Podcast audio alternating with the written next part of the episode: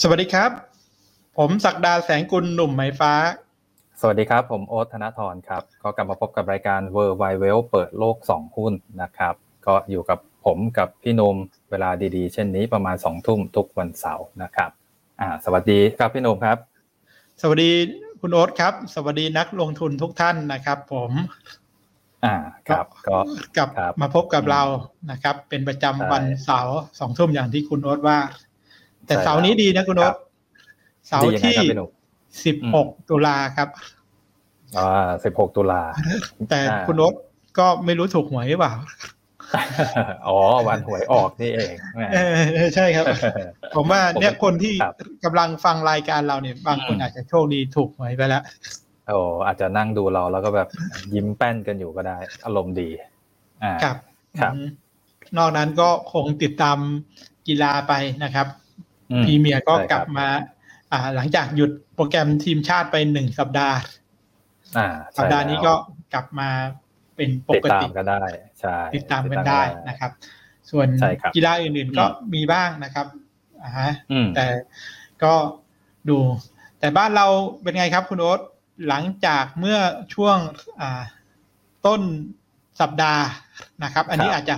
เป็นประเด็นที่ทุกคนทราบหมดอยู่แล้วนะครับอืม เข้าใจว่าก็คือเมื่อคืนวันวันไหนคุณโอ๊ตวันจันทร์นะ ที่ครับท่านนายกมีแถลงการอ่าออกอืมทีวีรวมการเฉพาะจิตไปอ่าฮะครับเรื่องของการที่จะเริ่มมีการอ่าเปิดเปิดประเทศประเทศกันอืมครับ ใช่แล้วครับ ในบางส่วนตั้งแต่เดือนพฤศจิกายนเราก็อาจจะ เพิ่มมากขึ้นในเดือนอืมธันวาคมนะครับใช่แล้วครับถือว่าเป็นปัจจัยที่อยู่ภายในบ้านเรานะครับ แต่ตรงนี้เรื่องนี้ตลาดก็รับรู้ไปพอสมควรแหละอืมแต่เดี๋ยวผมจะขยายความให้ฟังว่าทำไมตลาดถึงอ่ารับรู้ไปในมุมมองของอ่าต่างประเทศประเด็นนี้ทำไมมันถึงอาจจะเรียกว่าแบบกลางๆเนวทรัลอืมมากกว่าที่จะเป็นโพซิทีฟ ในครับในในผลต่อการลงทุนนะครับอ่าส่วนโอเคประเด็นอื่นในบ้านเราเนี่ย นอกจากเรื่องของการที่จะอะมีการอะเปิดประเทศแล้วเนี่ย อีกเรื่องหนึ่งก็เริ่มเห็นมีสัญญาณคึกคักขึ้นมาคุณโอ๊ตอืมครับเรื่องอะไรหรือว่า เรื่องเรื่องขอะไรองครับอ่า แม้ว่าทางรัฐบาลนายกบอกว่าจะยังไม่มีการยุบสภาหรือเลือกตั้ง เร็วๆนี้อืมยังอยู่ยาวครับแต่สังเกตจากพรรคการเมืองต่างๆ เนี่ย ก็เริ่มลงเดินหาลงเสียใช่ไหมพื้นครับที่กันเยอะานะครับครับ เข้าอืมพื้นที่กันเยอะ อย่างท่านรองนายกนะครับ ก็ไปที่ไหนฮะขอนแก่นมานายกเมื่อวันศุกร์ก็ไปที่อุบลราชธานีมานะครับอ่าครับพักประชาธิปัตย์ก็เปิดตัวศิลปิน คุณโอ๊ตน่าจะอืมรู้จักคนนี้ อ๋ออ่าฮะรับบานูนใช่ไหมครับอ่าใช่ครับณเมธีผมอ่าอ่าคุณเมธีครับก็จะลงสอสอนะครับอ่ารู้สึกจากที่คแบรับบนาราธิวาสนะครับผมอ่าใช่ถ้าจำไม่ผิดนะครับครับครับครับ ก็นี่แหละ ถือว่าเป็นเป็นประเด็นที่อ่าต้องเฝ้าติดตามในบ้านเราก็ก็อ่าทั้งเรื่องของการเมืองแล้วก็เรื่องของการอ่าเปิดประเทศนะครับ นอกนั้นฮอตอิชชูอีกเรื่องหนึ่งก็น่าจะเป็นเรื่องของการที่จะจัด เขาดาวน์อะไรเงี้ย จะเชิญอ่าศิลปินมาอะไรเงี้ยนะครับ ผมก็คงต้องติดตามนะคุณโน้ตอันนี้ถือว่าเป็นประเด็นอาจจะเกี่ยวข้องกับการลงทุนด้วย หรือไม่ไม่เกี่ยวสักทีเดียวก็มีครับอืมใช่ครับแต่ของประเด็นต่างประเทศของเรานะครับ คุณโอ๊ตครับในอืมสัปดาห์ที่ผ่านมา มีประเด็นสำคัญสำคัญเนี่ยผมว่าอ่าเยอะนะครับ ในสัปดาห์ที่ผ่านมา ถ้าโดยบทสรุปแล้วอาจจะเยอะกว่าสัปดาห์หน้า สัปดาห์หน้าเนี่ย เรื่องประเด็นสำคัญเกี่ยวกับ global เนี่ย คาดว่าถ้าเทียบสัปดาห์ต่อสัปดาห์แล้ว สัปดาห์หน้าจะดูเบาบางลงกว่าสัปดาห์ที่ผ่านมา แล้วสัปดาห์ถัดไปนู่นถึงจะเริ่มกลับเข้าสู่ช่วง hot issue อีกครั้งหนึ่งนะครับ ก็ค่อยติดตามกัน ส่วนครับสัปดาห์ที่ผ่านมาเรื่องสำคัญสำคัญเอาเริ่มก่อน ก็คงจะเป็นเรื่องของ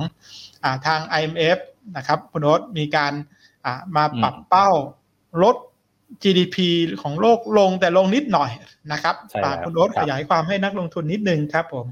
อ่ามาดูรูปทางด้านสายมือก่อนเลยนะครับ ตรงกราฟแรกกับแท่งแรกเนี่ยครับปี 2021 ครับก็อย่างที่พี่หนุ่มแจ้งเลย IMF ก็ปรับ ประมาณการ GDP นะครับจาก 6%เหลือ 5.9%นะครับก็ถือได้ว่าเล็กน้อยนะครับพี่หนุ่มอ่าแล้วก็อ่าถ้ามาดูตารางทางด้านขวามือนะครับก็อันนี้มาดูในส่วนของ emerging market นะครับปี 2021 ปีนี้ก็ 6.4 นะครับแล้วก็ถ้ามาดูประเทศ ใหญ่ ๆ ในเอเชียอย่างจีนนะครับ ก็ประมาณการอยู่ที่8%นะครับ อินเดีย 9.5เอ่อก็มีจุดสังเกตครับพี่หนุ่มว่าอย่างจีนกับอินเดียเนี่ยเอ่อประมาณการปีหน้านะครับ ปี 2022 เนี่ยก็เอ่อเป็น 5.6%กับ 8.5%มันก็ปรับลดลงจากปีนี้เนี่ยค่อนข้างเยอะเหมือนกันนะครับ แต่ถ้าสังเกตในอาเซียนนะครับ ปีนี้เนี่ย2.9 แต่ปีหน้าเนี่ยเป็น 5.8 เลยโอ้โหอันนี้เหมือนกับปรับสวนขึ้นกับชาวบ้านชาวเมืองเขาประเทศอื่นเขา น่าจะเป็นเพราะฐานต่ำคุณโนตส่วนหนึ่งนะฐานฐานของอาเซียนปีนี้ต่ำมากคือเติบโตปรับล่าสุดของ IMF คือ 2.9 จะสังเกตว่าปี 2021 เนี่ย ส่วนใหญ่แล้วเนี่ยจะอยู่ กรอบเกิน 4%ไปเยอะนะครับหลาย ๆ ที่ก็ 4%มีอาเซียนที่ต่ำพอ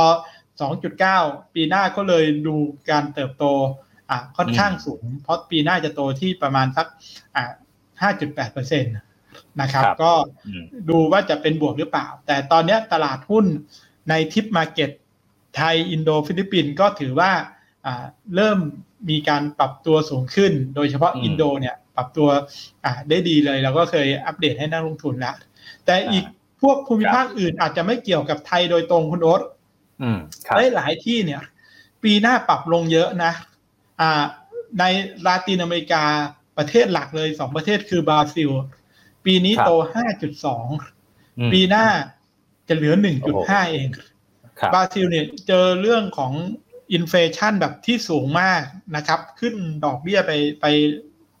หลายครั้งละนะครับเม็กซิโกก็ชะลอนิดหน่อยจาก 6.2 เหลือ 4 และอีกประเทศหนึ่งใน Emerging Market ที่ลงเยอะก็คือรัสเซีย รัสเซีย 4.7 เหลือ 2.9 ครับนะครับ ก็อันนี้คือคือเป็นตัวเลขประมาณการ แล้วก็เซาท์แอฟริกาจาก 5 เหลือ 2.2 โดยโดยดูจากอ่า Emerging Market นะครับ มันเลยจึงทำให้ ปีอ่า2022อ่าจะลดลงจากปี 2021 อยู่พอสมควร เพราะว่ามันไปลงในอ่าหลาย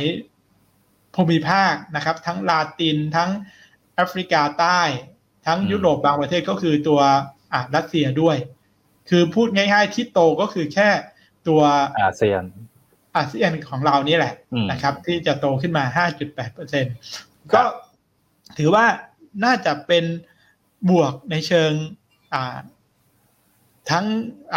ภาพแมคโครโดยตรงนะครับ คงไม่ใช่เซนติเมนต์อย่างเดียวแหละ จริง ๆ เพราะว่ามันก็น่าจะลิงก์ไปสู่เรื่องของอตัวอื่น ๆ ด้วย เพราะเราอย่าลืมว่า GDP มันมันสะท้อนอทุกกรอบ ไม่ว่าจะเป็นเรื่องของการบริโภคภายในประเทศ การลงทุนของเอกชนนะครับ การส่งออกและนำเข้าของอเศรษฐกิจต่างๆ นั่นก็คือ น่าจะเป็นเป็นบวกกับอาเซียน แต่ถ้าไปดูเศรษฐกิจขนาดใหญ่นะครับ เศรษฐกิจขนาดใหญ่เนี่ยที่คุณโนต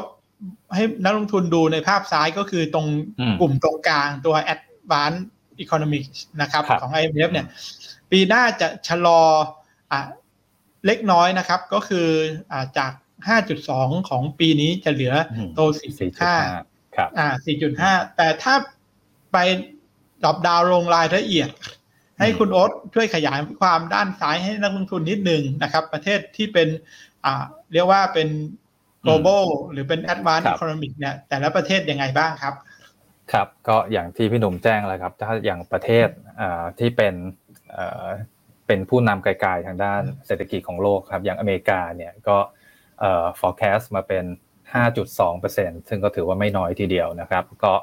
เยอรมันครับ 4.6%ฝรั่งเศส 3.9 อิตาลี 4.2 แล้วก็สเปน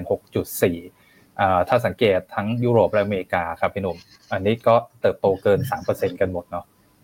รวมถึงญี่ปุ่นด้วยนะครับ ญี่ปุ่นก็ forecast ไว้ที่ 3.2 อังกฤษ 5%แคนาดา 4.9 อ่า อย่างนี้เป็นต้นนะครับ ก็ถือว่าปีหน้าเนี่ยก็ มีการเติบโตที่ยังอยู่ในเกณฑ์ค่อนข้างดีอยู่นะครับพี่หนุ่มครับดีครับ แต่แต่โมเมนตัมมันแค่ลดลง ซึ่งก่อนหน้า IMF จะประกาศนะครับ เมื่อช่วงรู้สึกวันวันพุธ แต่ก็จะมีประเทศหนึ่งก็คือวันอของอเมริกาก็คือของตัวกรมบัญชีเขาก็มีการปรับลดลง ตัวเขาก็ออกเปเปอร์ตั้งแต่ช่วงสุดสัปดาห์นะครับ ก็ปรับเศรษฐกิจของอเมริกา ลงทั้งปีนี้แล้วก็ปีหน้าลงเล็กน้อยด้วยนะครับ แต่ทีนี้ลงทุกคนพอจะเห็นภาพ มันมีสองประเด็นที่อยากให้นักลงทุนต้องตาม พอลงแล้วเนี่ย มันถึงขั้นที่เรียกว่ามันจะไปเป็นชะลอตัวมาก การขยายตัวอของเศรษฐกิจลดลงอย่างมากๆเนี่ย จนจะไปพ่วงกับเรื่องของเงินเฟอ้อที่เราเรียกว่าตัว stagflation นะเกิดขึ้นหรือเปล่า อันนั้นเดี๋ยวค่อยดู นั่นคือสิ่งที่หนึ่ง กับอีกปัจจัยหนึ่งมันลงเพราะอะไร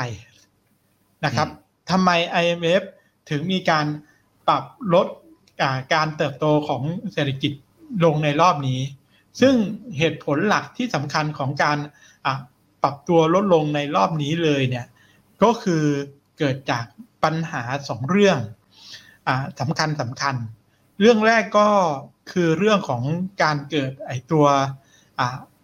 bottleneck ก็คือคอขวดของ supply chain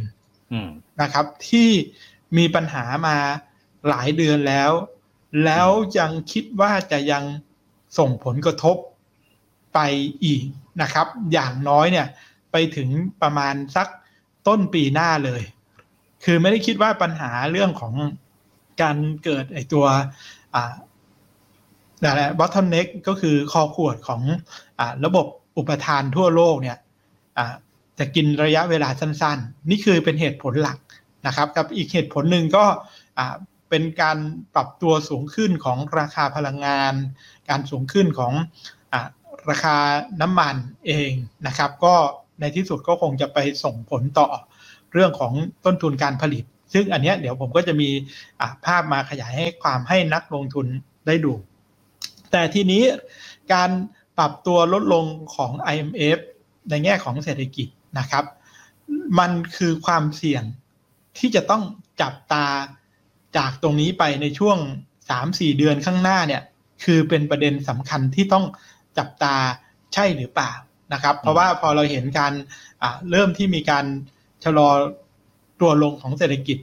หลาย ๆ ที่นะครับ มันก็อาจจะเป็นสัญญาณว่า แล้วความเสี่ยง หรือสิ่งที่นักลงทุนมองกันเนี่ยเขาดูอะไรกันอยู่ณตอนนี้ สิ่งที่นักลงทุนดูเนี่ย มันมีคำตอบให้แบบค่อนข้างที่จะเห็นภาพครับนักลงทุน ก็คือในภาพซ้ายมือเนี่ย อาจจะตัวเล็กนิดนึงนะครับ ขออภัยก็คือว่ามันเป็นการสำรวจ ของตัว Deutsche Bank นะครับการสำรวจนี้ทำกับนักลงทุนทั่วโลกกว่ามากกว่า 600 คนคุณโนตเป็นฐาน Database ค่อนข้างใหญ่นะครับ 600 คนที่ตอบคำถามว่าปัจจัยความเสี่ยงหลักๆเนี่ยเทียบกันระหว่างจริง ๆ มันมันถามมาทุกเดือน แต่เอาง่าย ๆ เอาแค่ 2 เดือน ระหว่างเดือน กันยากับตุลาคม เพราะนี่คือล่าสุดเลยนะครับเพิ่งออกมาเมื่อกลางสัปดาห์ที่ผ่านมาเนี่ยของของดอยช์แบงเนี่ยตุลาคมก็คือสีน้ำเงินเข้มๆ เดี๋ยวผมค่อยอธิบายให้คุณโอ๊ตอธิบายว่ามันอะไรบ้างนะครับสีฟ้าเนี่ยก็คือของเดือนกันยายนปี 2021 ตรงนี้ ซึ่ง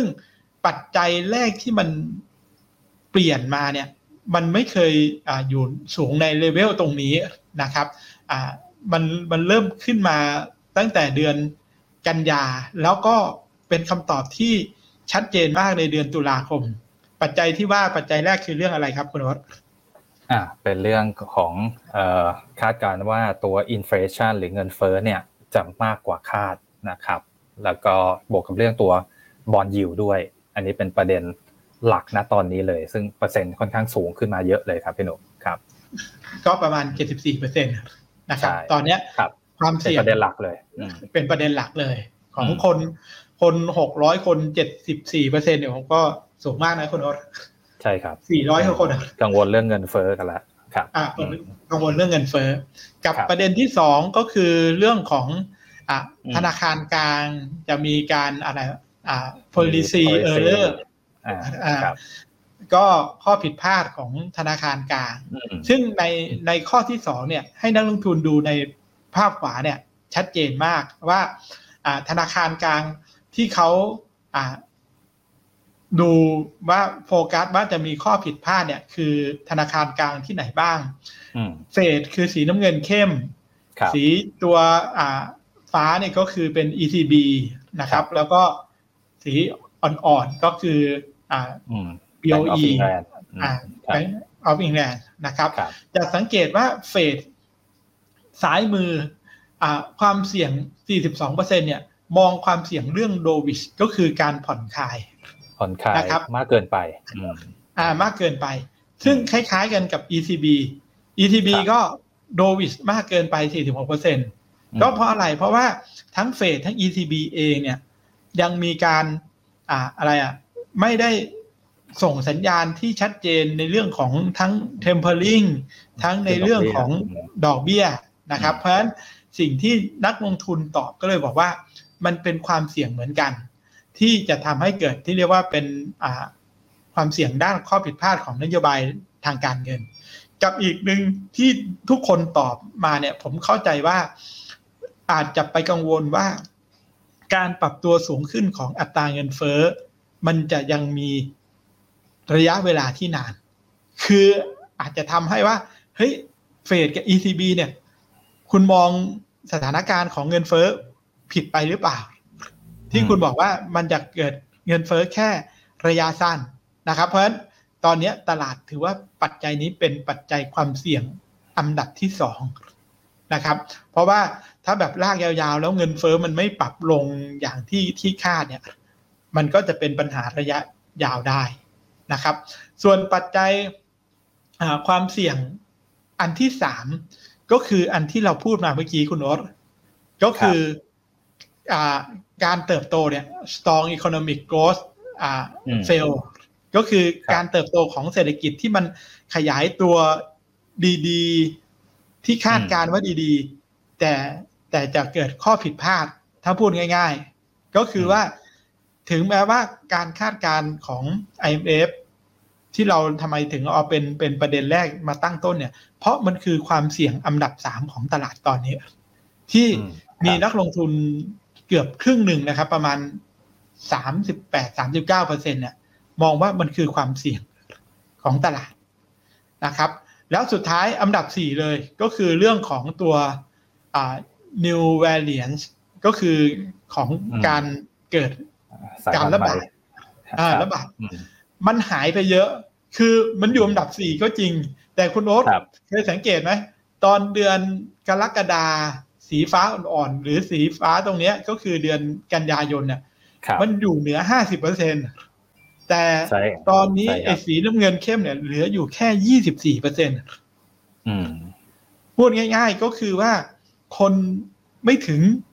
หนึ่งในสี่ก็คือประมาณหนึ่งในสี่เนี่ย ที่ยังมองเรื่องของอ่าตัว variance ก็คือการแพร่กระจายของเชื้อเนี่ย ยังเป็นความเสี่ยงของตลาดอยู่นะครับ แต่มันมันลดลงเยอะ เพราะฉะนั้นมันก็เลยอิงมาว่าทำไมเราถึงเห็นว่าตลาดนะครับ ที่ได้รับรู้เรื่องของการเปิดประเทศเนี่ย มันไม่ร้อนแรงเหมือนกับครั้งก่อนๆเพราะทุกคนก็ เห็นแล้วว่าไอ้ความเสี่ยงตัวนี้มันเป็นไง จะถูกผ่อนคลาย แล้วถ้าเผื่อนักลงทุนถ้าติดตามและจำได้ว่ามันมีอ่าบล็อกเกอร์ใหญ่เฮาส์ใหญ่ก็คือ JP Morgan เนี่ย เราเคยเอามาอัปเดตให้นักลงทุนมองว่าการเกิดเดลต้าแวรเลียนเวฟเนี้ยจะเป็นเวฟสุดท้ายแล้วก็จะหายไป แล้วตัวเลขไม่พอตัวเลขมันยังต่ำกว่าที่เขาคาดการด้วย ขนาดคิดว่ามันจะเกิดขึ้นแล้วนะ รอบหลังสุดเนี่ย ก็ผลออกมาก็ยังต่ำกว่าคาดอีกนะครับ เพราะฉะนั้นก็เลยกลายเป็นว่าไอ้ความเสี่ยงอันดับที่สี่เนี่ย มันอยู่อันดับสี่ก็จริง แต่ไปดูตัวเลขเนี่ย มันแค่ยี่สิบสี่เปอร์เซ็นต่างกันมากกับอันดับหนึ่งคือเท่าไหร่คุณโนตเจ็ดสิบสี่เปอร์เซ็นตนะครับ ที่เป็นความเสี่ยงก็คือการสูงขึ้นของอัตราเงินเฟ้อแล้วก็การสูงขึ้นของอัตราผลตอบแทนพันธบัตร อันนี้เป็นคีย์หลักให้นักลงทุนจำไว้เลยว่า ประมาณสักหนึ่งถึงสามเดือนข้างหน้า เรื่องนี้คือความเสี่ยงอันดับหนึ่งของตัวตลาดนะครับ ครับ ทีนี้พอพูดถึงไอ้ความเสี่ยงตรงนั้น สิ่งที่เห็นชัดๆแหละ แล้วมันอะไรเนะี่ยเป็นตัวสะท้อนว่าทำไมคนถึงไปกลัวเรื่องของเงินเฟอ้อที่มันเป็นไงคุณรสปรับตัวสูงขึ้นอยู่ยาวนาน สัปดาห์ที่แล้วมีประกาศตัวเลข ตัวเงินเฟอ้อออกมาอ่าทั้งสองภาพเนี่ยคือของสองประเทศก็คือตัวเลข PPI ของซ้ายนี่คือของอเมริกาขวาคือของจีนอ่านะครับ เป็นยังไงบ้างครับคุณรสอ่าก็มาดูอ่าด้านซ้ายมือก่อนนะครับ ตัว PPI นะครับของอเมริกาเนี่ยก็ประกาศออกมา 8.6 นะครับ ซึ่ง forecast ไว้ 8.7 ก็ต่ำกว่าคาดเอ่อเล็กน้อย แต่ก็สูงขึ้นจากเดือนที่แล้วที่ 8.3 นะครับ ก็เอ่อ สรุปคือเพิ่มจากเอ่อเดือนที่แล้วเนี่ยจาก 8.3 เขาขึ้นมาเป็น 8.6 อันนี้ก็สำหรับฝั่งเอ่ออเมริกานะครับ ทีนี้มาดูทางฝั่งขวามือนะครับของจีนบ้างนะครับ อันนี้เป็นเงินเฟ้อฝั่งการผลิตนะครับ producer price นะครับก็ประกาศออกมา 10.7 ครับพี่หนุ่มในเดือน September ที่ผ่านมานี้นะครับ คาดการ 10.5 ออกมา 10.7 นะครับ สูงสุด ในรอบ26ปี26 ปี โอ้โห ครับนะครับ เพราะฉะนั้นว่าไม่ต้องแปลกใจว่าทำไมถึงคอนเซิร์นปัจจัยความเสี่ยงอันดับหนึ่งของนักลงทุนทั่วโลกที่มองอยู่เนี่ย เรื่องของเงินเฟ้อแล้วจากชาร์ตเนี่ย เห็นภาพชัดเจนคุณโอ๊ตเป็นไง มันปรับตัวชันขึ้นอย่างชัดเจนมันสไปขึ้นมาเลยครับ มันขึ้นนะครับ แล้วยังไม่มีท่าทางที่จะอะปรับลดลงด้วย นะครับ แต่ PPI เนี่ยภาพแรกก็นักลงทุนก็ทราบอยู่แล้วก็คือเป็นของฝั่งผู้ผลิตนะครับ ก็เกิดจากปัญหาปรับตัวสูงขึ้นของพวกสินค้าพวกภัณฑ์ทั้งหลายนะครับ ไม่ว่าจะเป็นสินค้าที่เป็นพวกสินแร่เหล็กนะครับ ราคาถ่านหินราคาพลังงานทุกอย่างรวมอยู่ในตัว PPI ทั้งนั้นเลยนะครับ แล้วก็อาจจะมี บางที่ที่อาจจะมีต้นทุนของแรงงานที่เริ่มปรับตัวสูงขึ้น อันนี้ก็เป็นส่วนหนึ่ง แต่ทีนี้มาดูตัวเงินเฟอ้อของผู้ผู้บริโภคบ้าง เอาแค่ของอเมริกา เพราะของจีนเนี่ยยังไม่สูงมาก ของอเมริกาออกมานะครับ ก็ถือว่ายังอยู่ในอัตราที่สูง สูงเพราะอะไรนักลงทุนดูภาพขวา CPI เงินเฟ้อเดือนกันยาของอเมริกาเนี่ย ออกมา 5.4 นะครับ year on year นะครับ หรือบวกขึ้นมา 0.4 มันออนมันสูงกว่าที่คาดนะครับ เพราะมันออนมันเนี่ยคาดการไว้อะ0.3 ก็ยังสูงกว่า แล้วก็จะสังเกตว่าตัวเลขระดับห้าเนี่ย มันมารู้สึกจะสามเดือนแล้วนะครับห้ากว่ากว่าเนี่ยที่ห้าจุดสองมาห้าจุดสามมาห้าจุดสี่อันนี้คือเป็นสิ่งที่เกิดขึ้น แต่ถ้านักลงทุนไปดูในภาพซ้ายนะครับ อันนี้เป็นประมาณการของตัว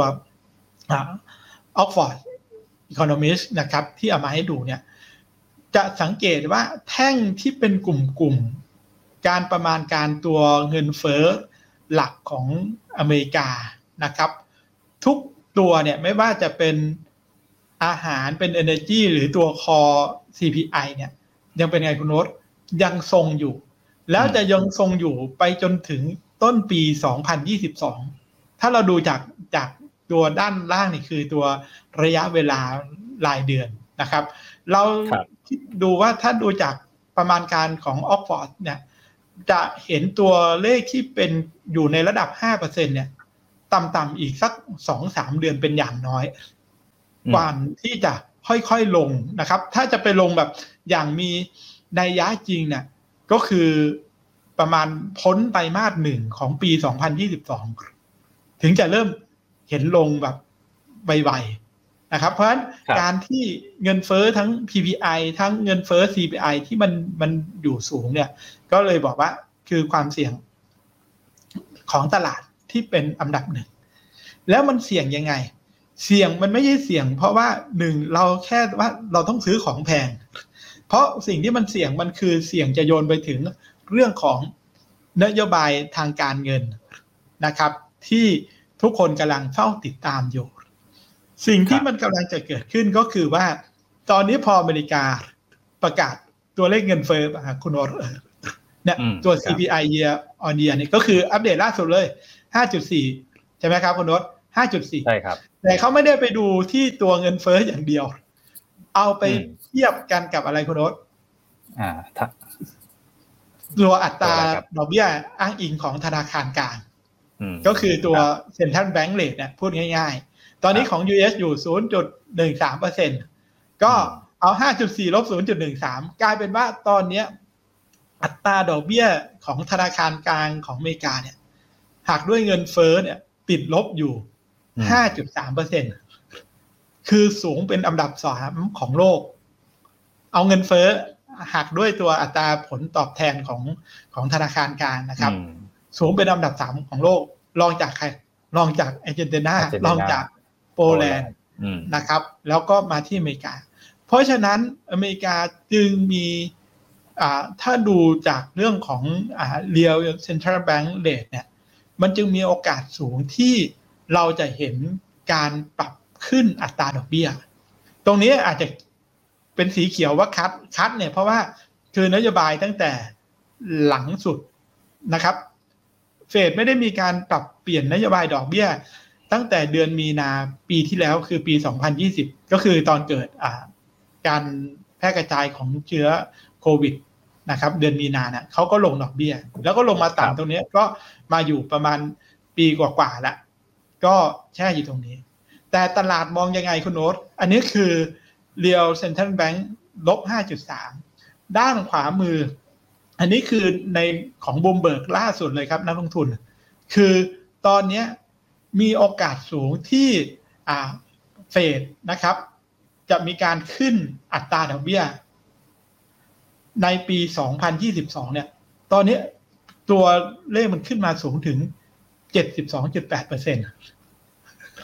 นะครับรบที่จะมีการขึ้นดอกเบี้ย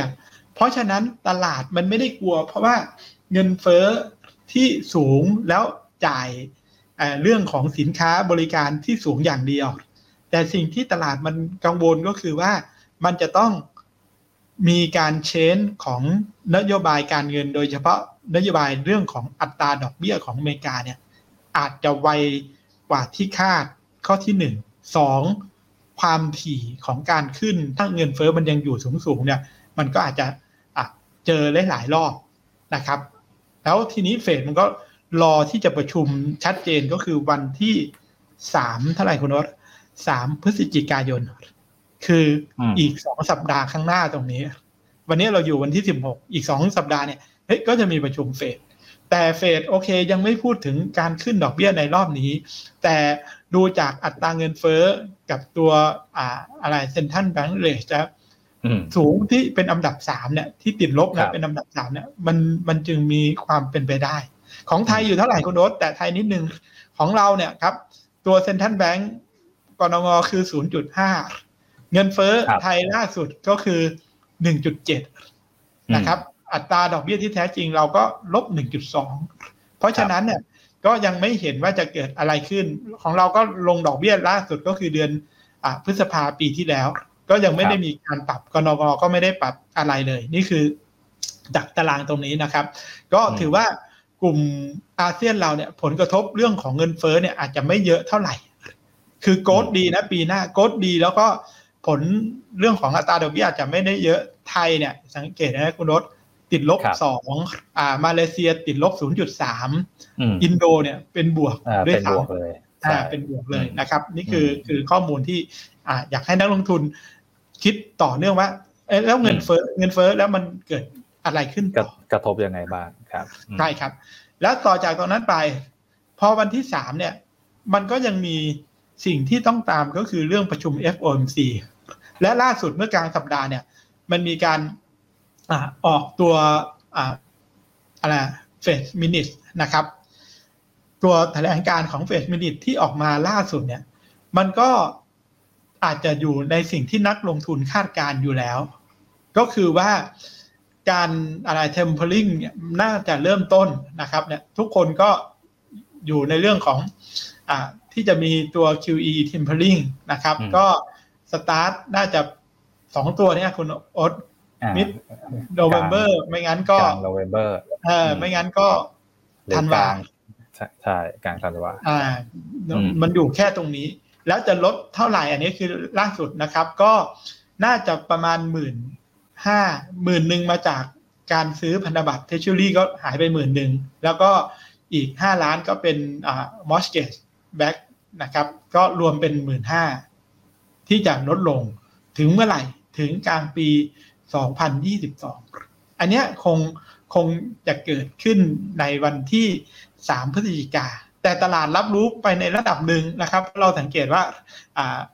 การตอบสนองของอัตราผลตอบแทนการตอบสนองของตลาดหุ้น ก็ยังถือว่าไม่ได้รีบร้อนแพนิคเรื่องตรงนี้เท่าไหร่นะครับ เพราะว่าทุกคนก็คาดการณ์อยู่แล้ว ทีนี้เรื่องของ stagflation เมื่อกี้ที่พูดถึงว่าเงินเฟ้อของอเมริกาเนี่ย มันสูงขึ้นมากๆเนี่ย มันอยู่ถึงจุด ที่เป็นความเสี่ยงเรื่องของ stagflation หรือเปล่า จะคล้ายๆกันกับเมื่อสัปดาห์ที่แล้วที่เราเอาของ Deutsche Bank มาให้ว่าว่าไอ้มุมมองว่าถ้ามันเกิด stagflation เนี่ยการเติบโตเศรษฐกิจมันควรจะอยู่ตรงไหน เงินเฟ้อควรอยู่ที่เท่าไหร่ อันเนี้ยอยู่ที่การตั้ง assumption ประมาณการที่แตกต่างกันของ ของแต่แต่ละที่นะ อันเนี้ยผมก็อิงมาของของเจ้าเดิมที่ที่เอามาเมื่อกี้แหละก็คือของตัว Oxford Economics นะครับคุณโน้ตมองครับว่าสำหรับคำนิยามของ stagflation ของ Oxford Economics เนี่ย คือมองว่าเงินเฟ้อจะต้องสูงตั้งแต่ 4%ขึ้นไปนะครับ เงินเฟ้อสูงตั้งแต่ 4%ขึ้นไปก็ อ่า นั่นคือเงินเฟ้อสูงมากๆ ซึ่งตอนนี้อเมริกาอยู่ใครทีเดียตรงนั้นอย่างอยู่แล้ว เพราะเงินเฟ้ออยู่ 5.4 กับข้อที่ 2 อันนี้มองว่า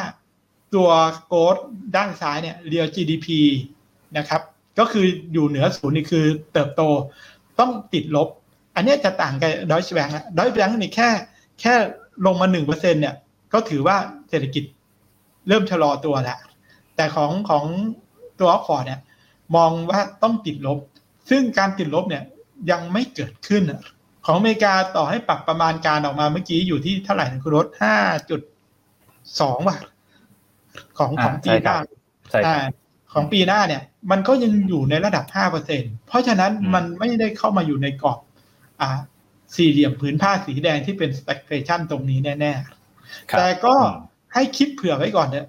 แต่ถ้ามันจะเกิด อะไรจะดีอะไรจะไม่ดีคือด้านซ้ายมือนะครับอืมสิ่งที่จะดีกับ stagflation สิ่งที่ไม่ดีกับ stagflation เนี่ยให้คุณโอ๊ตดูว่า ตัวดีสักสองสามตัวคือกลุ่มไหน แล้วไม่ดีคือกลุ่มไหนบ้างครับ อ่า อย่างตัวดีเลยนะครับ ด้านบนสุดนะครับ ก็ healthcare นะครับ อันดับ2ก็ energy นะครับอันดับ 3 ก็เป็นพวกเอ่อ consumer นะครับ consumer service แล้วก็ consumer good ด้วยอ่านะครับ ก็อันนี้เป็น 3 อันดับแรกแล้วกันนะครับ แล้วก็ 3 อันดับด้านท้ายนะครับ industrial นะครับภาคอุตสาหกรรมเนี่ยก็อาจจะได้รับผลกระทบเยอะนะครับอ่อ information technology นะครับทางด้าน IT ต่างๆ อันนี้ก็มีผลกระทบมาเป็นอันดับ2นะครับแล้วก็กลุ่มพวกวัตถุดิบ material ต่างๆ อันนี้ก็จะเป็น 3 อันดับข้างท้ายนะครับประมาณนี้ครับ หน้านี้ผมว่านักลงทุน ถ่ายรูปเก็บไว้เลย เป็นไฮไลท์เพราะว่าทำไมอืมหนึ่งจะได้ตอบคำถามได้ มันเกิด stagflation ยังไงอืมอะไรคือนิยามของมันสองครับเกิดแล้วเราจะจัดการสินทรัพย์ จะซื้อหุ้นให้มันเกิดเบนฟิตมากที่สุดเนี่ย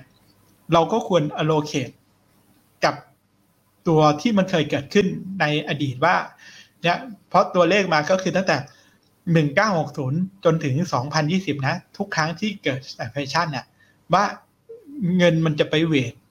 ในหุ้นอุตสาหกรรม sector ไหนเป็นหลัก ที่มันจะ perform นะครับ perform ก็คือ healthcare energy ที่คุณโอ๊ตว่า เพราะฉะนั้นหน้านี้คือมันเหมือนตัวกำหนดกลยุทธ์ ถ้าคิดว่าทิศทางของเศรษฐกิจโลก จะยังเจอเงินเฟ้อที่สูงอยู่ นะครับ เพราะว่าเงินเฟ้อหลาย ๆ ที่ตอนนี้ก็เฉลี่ยขึ้นมาก็อาพูดง่ายๆสี่เปอร์เซ็นสามเปอร์เซ็นกว่าเนี่ยขึ้นมาเยอะนะครับ ก็ก็ต้องต้องเอาภาพนี้เป็นเป็นตัวในการวางเป้าหมายนะครับ เพราะเราจึงสังเกตว่าทำไมหุ้นพวกอย่าง Energy หรืออะไรเนี้ยมันเลยเป็นไงคุณโอ๊ตปรับตัวได้ค่อนข้างดี พวกหุ้น Growth Stock Tech Information Technology เนี่ยปรับลงนะครับ Industry Material ที่คุณโอ๊ตว่าเนี่ยก็ปรับตัวลดลง นอกจากนั้นเองว่าแล้วเราจะยังเห็นการว่าเศรษฐกิจมันจะชะลอตัวนะภาพใหญ่ภาพแบบบางคนอธิบายแล้วไม่เห็นภาพ พูดถึง GDP พูดถึง IMF GDP แล้วบางคนไม่เห็นภาพ ผมเอาภาพที่ให้มัน ใกล้ตัวนักลงทุนแล้วเห็นภาพว่า ตอนนี้คำว่าเศรษฐกิจชะลอตัวลงเนี่ย มันดูได้จากอะไร มันมีสิ่งไหนที่ที่สัมผัสได้บ้างนะครับ สิ่งแรกที่จะสัมผัสได้เห็นชัดตอนนี้ ก็คือภาพของอุตสาหกรรมอะไรคุณนศออโต้นะครับรถยนต์ ข้อมูลนี้เป็นข้อมูลเมื่อวันศุกร์บ่ายๆนี้นะครับ ล่าสุดเลยทั้งในบูมเบิร์ก ในเนี่ยที่ออกมาเนี่ยทั้ง Asia Nikkei นะครับร้อนๆประจำสัปดาห์นี้เลย สิ่งที่เกิดขึ้นคือด้านซ้ายมือของโตโยต้าของญี่ปุ่นคัด global output ผลผลิตของอ่าเรื่องของ auto สิบห้าเปอร์เซ็นสูงมากนะคุณโรสโอ้โหไม่น้อยใช่ครับสูงสิบห้าเปอร์เซ็นในเดือนโนเวม ber นะครับ เหตุผลหลักคือ chip shortage ที่เราคุยให้นักลงทุนฟัง นะครับ ปัญหาเรื่อง bottleneck ของ supply chain ชิปการขาดแคลนชิป แล้วก็อีกตัวหนึ่งก็คือ power crunch ก็คืออ่าการอะไรพลังงานนะครับที่มันมีข้อจำกัดที่ตอนนี้เราก็เห็นว่าทางการจีนก็เริ่มอาจจะให้บางอุตสาหกรรมเนี่ยลดการใช้ไฟอย่างสำคัญสำคัญ การจัดอีเวนต์อะไรที่แบบไฟเยอะๆเนี่ยทำไม่ได้เลยนะครับ ที่เกิดอยู่ในจีน เพราะฉะนั้น อันนี้ก็จะส่งผลกับการผลิตแน่ๆนะครับ ก็คือออโต้แล้วก็ล่าสุดของฝั่งยุโรปเหมือนกันนะครับ ที่ออกมาล่าสุดเมื่อวันศุกร์บ่ายเนี่ยตัวเลขเกี่ยวกับเรื่องของยอดขายรถยนต์เรื่องของ auto ในภาคการผลิต แต่ตัวนี้เป็นยอดขายนะ ล่าสุดของเดือนที่แล้วคุณรถออกมา ต่ำสุด September 2021 เนี่ย year on year เนี่ยเหลือเจ็ดแสนกว่าคันนะครับ ลดลงไปประมาณ 23เปอร์เซ็นต์โอ้โหเยอะไปเยอะครับนะครับ เนี่ยโตโยต้า cut product 15เปอร์เซ็นยอดขายรถยนต์ในยุโรปหายไปยี่สิบสามเปอร์เซ็นต์นี่คือภาคที่เราเห็นชัดๆ แน่ ๆ ว่าเฮ้ยภาค auto ยังมีผลกระทบอยู่ นะครับใช่ครับจะกินระยะเวลาต่อเนื่องปัญหาเกิดจากอะไรสองปัญหาคือที่ว่าเนี่ยครับคือ chip shortage อันนี้ที่เราคุยกันมากับเรื่องของพลังงาน นี่คือ auto อันที่หนึ่งกับอีกสองอัน แต่ก็เกี่ยวข้องกันสองอันนี้เกี่ยวข้องกัน ก็คือเกี่ยวกับพวกอสังหาริมทรัพย์ ใช่ ถ้าเราจำได้ก็อย่างของจีนเขาเป็นเอเวอร์แกรนใช่ไหมครับที่มีข่าวใหญ่โตไป แต่ทีนี้มันเอ่ออาจจะเอ่อไม่ได้มี concern แค่ที่เดียวเนาะอันนี้เราเลยมาให้มาดูกันครับ ถูก คือนักลงทุนอาจจะบอกว่า เฮ้ยตอนเนี้ย อสังหาริมทรัพย์ของจีนมีปัญหาใช่จะมีบับเบิลหรือเปล่าแต่จากการสำรวจราคาอสังหานะครับ ว่า ที่ไหนมีโอกาสที่จะเกิดบับเบิลในอสังหาอืมคือราคาบ้านเนี่ยมันแพงมากๆ เนี่ยครับกลายเป็นว่าที่ไหนคุณโอ๊ตยุโรปยุโรปเนี่ยสีดำๆดูยังไงครับนักลงทุน ดูก็คือด้านล่าง ก็คือถ้าตัวเลขมากกว่า 1.5 ขึ้นไปเนี่ย เรียกว่าเป็น bubble risk คือความเสี่ยงของฟองสบู่ที่จะแตกเกิดขึ้นอืมครับในแง่ของอสังหาริมทรัพย์อืม ถ้าอยู่ 0.5 ถึง 1.5 ก็คือ สีชมพู 0.5 ถึง 1.5 เนี่ย ตั้งแต่สิงคโปร์ไปถึงโตเกียวนะครับ เนี่ย 0.5 เนี่ย อยู่ในช่วงที่เรียกว่า over value แพงนะ บ้านแพง บ้านสิงคโปร์ บ้านในนิวยอร์กวอสตันเนี่ยแพง เกินครับเกินราคาที่เป็น เป็นจริงแหละ over อืม value แต่ไม่เท่ากับสีดำ สีดำก็คือเป็นมีโอกาสที่จะเกิด ความเสี่ยง bubble risk ก็คือฟองสบู่แตกนะครับครับแล้วสุดท้ายก็คือสีฟ้าเนี่ยก็คือ under value นะครับ ข้อมูลนี้เป็นของตัว UBS Warburg นะครับ ที่อืมอะประเมินออกมา ก็แต่สังเกตว่า ถ้าเราดูจากราคาบ้านตรงนี้ กลายเป็นว่าในสีดำเนี่ย มันรวมส่วนใหญ่แล้วมันก็คืออยู่ในคุณโอ๊ตอยู่ในยุโรป นะครับอืมอยู่ในแคนาดาเนี่ยโตลอนโตเนี่ยเขาบอกว่าแฟรงก์เฟิร์ตกับโตลอนโตเนี่ยมีโอกาสสูงมากครับในตรงนี้เห็นอยู่สูงที่เดียวคือฮ่องกงใช่อันเนี้ยก็คือเกี่ยวกับของจีนนั่นแหละที่เอเวอร์แกนนะครับ เพราะฉะนั้นถ้าเสร็จเรื่องของอสังหาถ้ามันชะลอตัว มันก็มีผลกระทบเศรษฐกิจทั่วโลกจะชะลอได้เหมือนกันนะครับ แล้วอย่าลืมว่าในราคาบ้านที่แพงแล้วมาเจอ ปัจจัยต้นทุนที่มันสูงขึ้นนั่นก็เป็นผลกระทบหนึ่งนะครับ แล้วก็เกี่ยวข้องกัน อันเนี้ยบอกถึง bubble แต่ส่วนด้านขวาเนี่ยคุณโน้ตก็เกี่ยวกับเรื่อง supply chain เหมือนกัน แต่อืมเกิดกับผู้อะไรอะ ผู้ขายนะ อ่าครับที่เรียกว่าขายอุปกรณ์เฟอร์นิเจอร์อืมตกแต่ง furniture บ้านเนี่ยใช่ครับต้องเรียกว่าตั้งแต่อะไรอะกล่องใส่ไม้จิ้มฟันอะอืมยันไปถึง ที่นอนยันไปถึงโอ้โซฟาอะไรอย่งโซเงี้ยฟาตู้ครับเตียงอืมขายทุกอืมอย่างนะครับ ตัวอีเกียเนี่ยก็ทุกคนก็คงได้ไปเดินอยู่แล้วของบ้านเราก็สองสาขาครับอืมที่บางนาที่ผมพูดเพราะว่าผมอยู่ใกล้ๆคุณโน้ตผมอยู่ใกอ๋ล้อๆเวสเกตเนี่ยครับเออโอ้โห คนเยอะมาก แต่สิ่งครับที่กำลังจะเกิดขึ้นกับอีเกียมาข้อมูลล่าสุดก็คือว่า ปัญหาทัพพลายเชนเนี่ย มันจะอยู่ยาวจนถึงกลางปีหน้า อืม อันเนี้ยคือสิ่งที่มันไม่เกิดแค่ระยะสั้นแล้วนะ มันคือระยะยาว เพราะฉะนั้นปัญหาพวกเนี้ยที่เราเราประเมินถ้าตามบอกว่าเอ้เงินเฟ้อมันจะอยู่ระยะสั้น การชะลอตัวเศรษฐกิจ อาจจะชะลอแค่สั้น ๆ หรือเปล่า แต่ถ้าดูจากตัวเลขการชะลอตัวเศรษฐกิจอ่าออกมาเนี่ย มันน่าจะยืดระยะเวลานาน นะครับเพราะฉะนั้นอธิบายด้วยตรงนี้อธิบายด้วยออโต้อธิบายด้วยอสังหาริมทรัพย์เนี่ยผมว่านักลงทุนจะสัมผัสได้จะเข้าใจมากกว่าเรื่องของอะไรคุณโอ๊ต GDP อืมผมเลยพยายามบอกว่าเฮ้ยถ้าดูจากตรงนี้แล้วในแง่ของ global เนี่ยอ่าเศรษฐกิจโดยรวมมันยังมีโอกาสที่จะถูกปรับประมาณการในเชิงโมเมนตัมชะลอตัวลดลงอยู่นะครับ แล้วก็ปัญหาหลักที่ยังเกิดขึ้น นอกจากไอ้ปัญหาที่ที่อย่างเราว่าไว้ก็คือ supply chain ในในโลกที่มันยังเกิดขึ้นอาจจะถึงกลางปีหน้า อีกปัญหาหนึ่งก็คงเรื่องของราคาพลังงานอืมนะครับ ราคาพลังงานราคาอ่าน้ำมันราคาถ่านหิน ราคาก๊าซธรรมชาติที่มันปรับตัวสูงขึ้นอยู่ ซึ่งแม้ว่า Inventory ของน้ำมันที่ประกาศมาล่าสุดของ EA อืมของอเมริกาเนี่ย จะสูงขึ้นมากกว่าคาด แต่จะสังเกตว่าทำไมราคาน้ำมันเนี่ยยังไม่ค่อยปรับตัวลดลงนะครับนักลงทุนก็คงว่าเอ๊ะทำไมมันไม่ลง ไม่ลงเพราะอะไร ไม่ลงเพราะว่าคนยังหวังว่าการที่เศรษฐกิจเริ่ม reopening มาเนี่ย demand น้ำมันก็จะยังเติบโตสูงขึ้นอยู่ และล่าสุดเนี่ยเขามีการ ประชุมแต่ไม่ใช่ประชุม o p e c Plus นะ มีอ่ารัฐมนตรีน้ำมันของอย่างซาอุดีอาระเบียเนี่ยเขาไปงานคล้ายๆ งานสัมมนาเนี่ยประชุมที่มอสโกก็พูดออกมาชัดเจนว่าจะยังลดกำลังการผลิต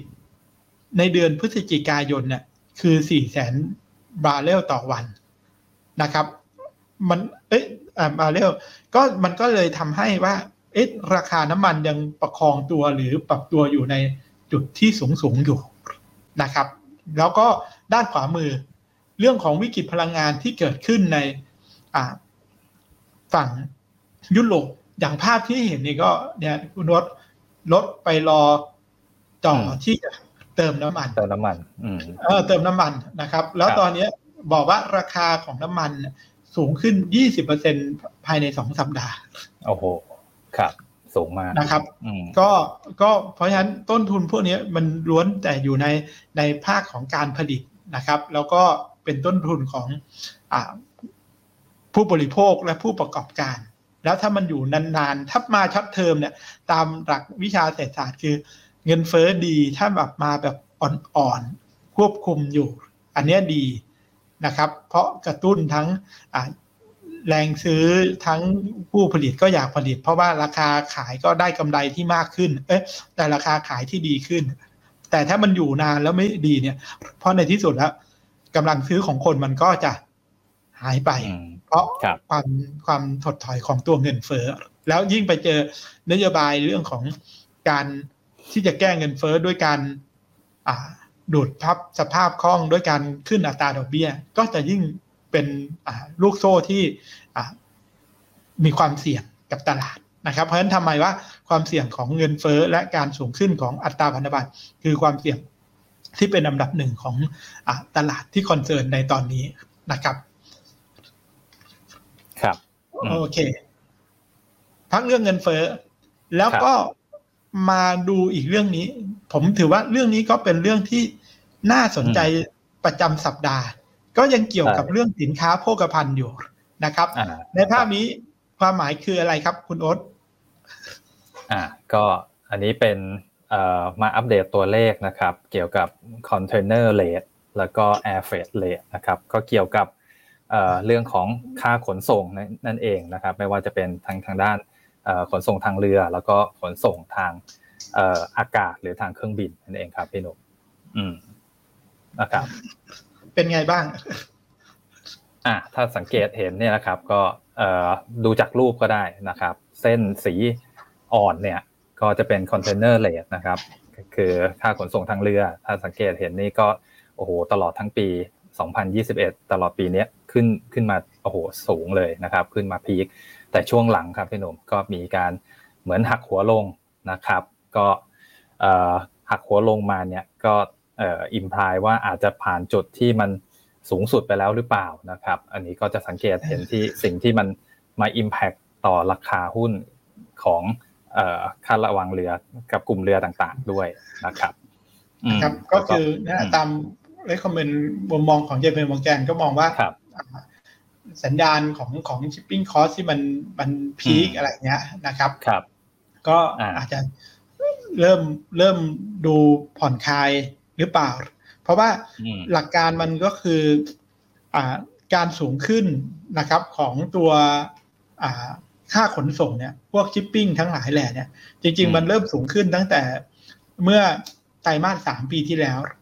นะครับ แต่ตอนนั้นมันยังสูงต่อให้ไตรมาสสี่ปีที่แล้วปีสองพันยี่สิบทำไมมันก็ยังสูงอยู่ เพราะตอนนั้นอะมันมันเกิดจากการชะงักงานของการอ่าหยุดไปได้หลายประเทศนะครับ ช่วงที่เรามีโควิดเยอะๆแต่ตอนเนี้ยสำหรับไตรมาสสามเนี่ย เราถือว่าในแง่ของภาคขนส่งเนี่ย high season น่ะเป็น high season มันได้ผ่านไปแล้วอ่า มันผ่าน high season ไปแล้ว มันจะเริ่มแบบชะลอตัวลงแล้ว ในแง่ของฝั่ง demand ของภาคขนส่งครับในไตรมาสสี่อืมโดยเฉพาะด้านด้านขวาเนี่ย โดยเฉพาะด้านขวาที่ส่งผ่านทางเรือคอนเทนเนอร์ก็คือทางเรือ ครับใช่ไหมคุณรส เอาใช่ครับพูดง่ายๆก็คือการเดินข้ามฟากทะเลนะครับ สมมุติว่าส่งออกจากจีนเนี่ยไปหลักเลย หรือเอเชียเราเนี่ย ไม่ว่าจะไปยุโรป ไม่ว่าจะไปอเมริกา อเมริกาลอสแอนเจลิสเนี่ยครับ ทุกที่เนี่ยใช้เวลาถ้ากางแผนที่การเดินเรือก็ก็อ่าหนึ่งเดือนเป็นเดืขึ้นว่านะอ่าใช่หนึ่งเดือนกว่าครับจะไปถึงท่าเรือแล้วก็ไม่ใช่ว่าเข้าจอดขนสินค้าต้องต่อคิลงได้อีกอืมตอนเนี้ยบางที่เนี่ยรอยี่สิบวันขึ้นไป กลายเป็นว่าทั้งเรือไปทั้งไปรอที่จะขนถ่ายสินค้าเนี่ย ร่วมๆแล้วมันสองเดือน ซึ่งถ้าสองเดือนถ้านับจากตรงนี้ไปเนี่ย สินค้าไปถึงอเมริกาคือช่วงวันที่สิบหกธันวานะคุณนศอ่าครับ อืมแทบจะไปจัดของขึ้นเชลฟ์เนี่ยขายไม่ทันแล้วใช่ไหมอ่าเพราะฉะนั้นทำไมเขาบอกว่าไฮซีซั่นมันถึงตั้งแต่เดือนสิงหากันยาเนี่ย มันต้องไปแล้ว มันต้องไปถึงตั้งแต่ต้นธันวาเนี่ยต้องเข้าสู่ shop เข้า store เพื่อที่จะเตรียมขายในช่วงอ่าคริสต์มาสในช่วงอืมของวันขอบคุณพระเจ้าปลายเดือนพฤศจิกายนอะไรอย่างเงี้ย มันต้องไปก่อนแล้วนะครับผมใช่ครับเพราะฉะนั้นอืมมัน high season มันเริ่มที่จะลงละซึ่งอืมมันก็จะส่งผลต่อว่า ตัวพวก Baltic Dry Index หรือตัวคอนเทนเนอร์เนี่ย ก็อืมอาจจะเริ่มมีชะลอตัวนะครับเนี่ยตัว container shipping rate เนี่ยก็เริ่มเห็นหักหัวอย่างชัดเจน ตรงเนี้ยใช่ครับราคาหุ้นที่เกี่ยวกับพวกเรือบ้านเราเนี่ยทำไมมันอืมถึงอ่าเรียกว่าอะไรคุณนศปรับตัวอืมลดลงนะครับ ถ้าใช่คนที่ตามรายการเราเนี่ย เราเคยเอาภาพเนี้ยมาให้นักลงทุนสักสองสามอาทิตย์ที่แล้วแล้วสักสามอาทิตย์เนี่ยผมว่ามีอยู่นะครับ เพราะว่าครับเริ่มเห็นว่าตรงเนี้ยมันคือเป็นจุดอ่าพีคของเรื่องของตัวอ่าบาติดาอินเด็กหรือตัวคอนเทนเนอร์ ก็เป็นความอืมเสี่ยงนะครับ เพราะฉะนั้นถามว่าบางคนที่ติดหุ้นกลุ่มพวกเรือแล้วเนี่ย มันก็ต้องรอจังหวะนะครับ ถึงแม้ว่า e a r n i n g เนี่ยผมเข้าใจว่าประกาศ e a r n i n g Q3 เนี่ยจะยังดีอืมเพราะรายรับครับใน Q3 เนี่ยมันยังดี แต่ราคาหุ้นมันขึ้นมาก่อนแล้วมันเริ่มลง ก็อาศัยว่าถ้า Q3 ออกมาดีเนี่ย ก็ต้องเป็นจังหวะในการปรับพอร์ตขายอะไรแล้วกัน ถ้าในกลุ่มนี้นะครับ ส่วนถัดมา ไปเรื่องของน้ำมันนิดหนึ่งคุณโอ๊ตครับนะครับ ไปเรื่องน้ำมันนิดหนึ่งเอ้ย ก่อนน้ำมันไป อ่า อะน้ำมันอืมน้ำมันคือภาพเนี่ยนะครับ น้ำมันกับทอง ก่อนอืมที่จะเข้าตลาดหุ้น น้ำมันกับทอง ด้านซ้ายเนี่ย เมื่อกี้เรื่องของของพวกอัตราค่าระหว่างเรืออะไรเนี่ย ที่เรามองว่าหลังจากนี้มีโอกาสที่จะปรับลดลงนะครับนักลงทุน ทีเนี้ยแล้วน้ำมันเป็นไง เมื่อกี้อืมแต่เรื่องที่น้ำมันในอังกฤษที่มันสูงขึ้น ตอนเนี้ยการเซอร์เวยในชุดเดียวกันของดอยชแบงค์นะครับ ที่สำรวจนักลงทุน 600 คนเนี่ยอ่าเกือบ 60%ก็คือ 59%คุณโรสมีความเชื่อว่าอะไร มีความอืมเชื่อว่าน้ำมันไปร้อยเหรียญเลย ไปร้อยเหรียญนะเนี่ยคือเหตุผลหนึ่งที่ว่าทำไมตัวสต็อกน้ำมันถึงแม้ว่า จะเพิ่มขึ้นกว่าที่คาดเยอะที่ประกาศมาเมื่อแต่ราคาไม่ลงวันก่อนเนี่ย ราคามันไม่ลงเลยอืมเพราะคนยังเชื่อว่าไอ้ฝั่ง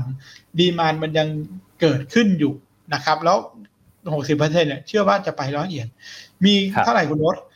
อืมมีแค่ประมาณยี่สิบเจ็ดเปอร์เซ็นที่บอกว่าน้ำมันเนี่ยจะลงมาหกสิบเหรียญจะลงมาหกสิบเหรียญครับนะครับอืมถ้าลงหกสิบเหรียญนี่ก็ถือว่าเยอะอยู่อืมเหมือนกันนะครับ อันเนี้ยเดี๋ยวค่อยค่อยเปิดชาร์ตแต่ละตัวให้นักลงทุน แล้วก็อันเนี้ยคือไม่รู้ลดลงคือไม่รู้สิบสามเปอร์เซ็นต์ นะครับมอ่า นี่คือน้ำมัน แล้วด้านขวาคือทองคำแต่ทองคำที่ดูเนี่ย ผมให้ดูเพื่อที่จะว่าชาร์ตเนี้ยจริง ๆ มันมันมาก่อนเมื่อเมื่อวันที่ประกาศเงินเฟ้อ วันที่ประกาศเงินเฟ้อเนี่ย ตอนนั้นอ่าทองคำมันอยู่ประมาณเจ็ดร้อยหกสิบเหรียญนะแล้วตัวสีน้ำตาลเข้มๆเนี่ย คือมองว่ามันเป็นแนวต้าน คือท่านทะลุแนวต้านเนี่ย มันจะขึ้นไปยาวเลย ซึ่งอืมวันนั้นเกิดขึ้นวันเดียวก็คือที่ทองคำบวกไปประมาณสองเปอร์เซ็นต์่ะพอมันทะลุหนึ่งพันเจ็ดร้อยเจ็ดสิบเอ็ดราคาน้ำมันโดดขึ้นเอ้ยราคาทองคำโดดไปเท่าไหร่คุณรถพันแปดนะครับ แต่ตอนนี้เริ่มย่อลงมาแล้วนี่ก็คือกำลังจะบอกว่า ถ้ามันย่อลงมาแต่ก่อนพวกเนี้ยที่เป็นแนวต้านสำคัญเนี่ยแนวรับก็จะอยู่ถัดมานะครับพัน เจ็ดเจ็ดสิบเอ็ดพันเจ็ดหกสิบห้าเนี่ย ถ้าคนอยากรอดูว่าทองคำจะย่อถึงตรงไหน ทีนี้สองภาพตรงนี้เข้ามาดูอ่าในแง่ของสินทรัพย์ต่าง ๆ เมื่อกี้ที่อ่าเราคุยกันมาว่า แต่ละตัวมันเป็นยังไงบ้างนะครับ ในในทั้งตัวอ่าอะไรอะคุณนศทั้งเรื่องของราคาน้ำมัน ทั้งเรื่องของราคาทองคำให้นักลงทุนเห็นนะครับครับผมไปที่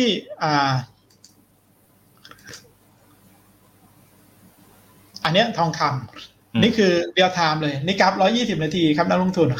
แต่ถ้ากำลังลงมาอยู่หนึ่งเจ็ดเจ็ดแปดถ้าดูเมื่อที่มันปรับตัวสูงขึ้นเมื่อวันก่อนเนี่ยที่ทะลุขึ้นไปอ่าตอนที่เบรกเส้นค่าเฉลี่ย 50วันประมาณ 1,780 เนี่ย มันก็ขึ้นไปยาว แล้วก็ไปชนแนวต้านสีแดงกับสีน้ำเงินก็คือพันแปดเป็นเส้น 200 วันกับเส้นค่าเฉลี่ยร้อยวันน่ะ ชนไม่ผ่านแล้วก็ย่อ นะครับ ถึงแม้ว่าสัญญาณจะ MACD จะยังดีอยู่ แต่คิดว่ายังไม่ผ่านทีเดียว และอีกตัวจุดหนึ่งสำคัญคือถ้าลากแบบตัวดาวเทนไลน์ลงมาจาก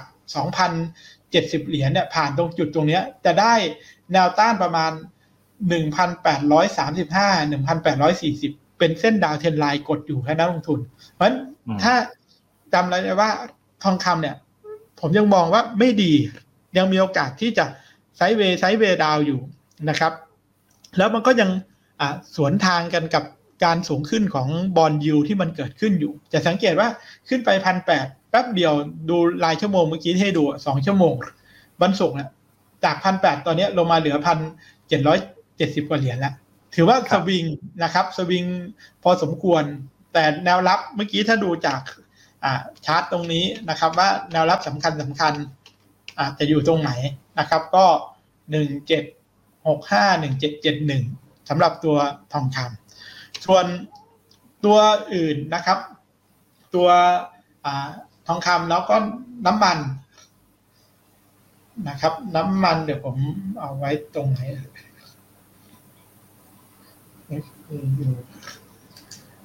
ตัวออยนะครับ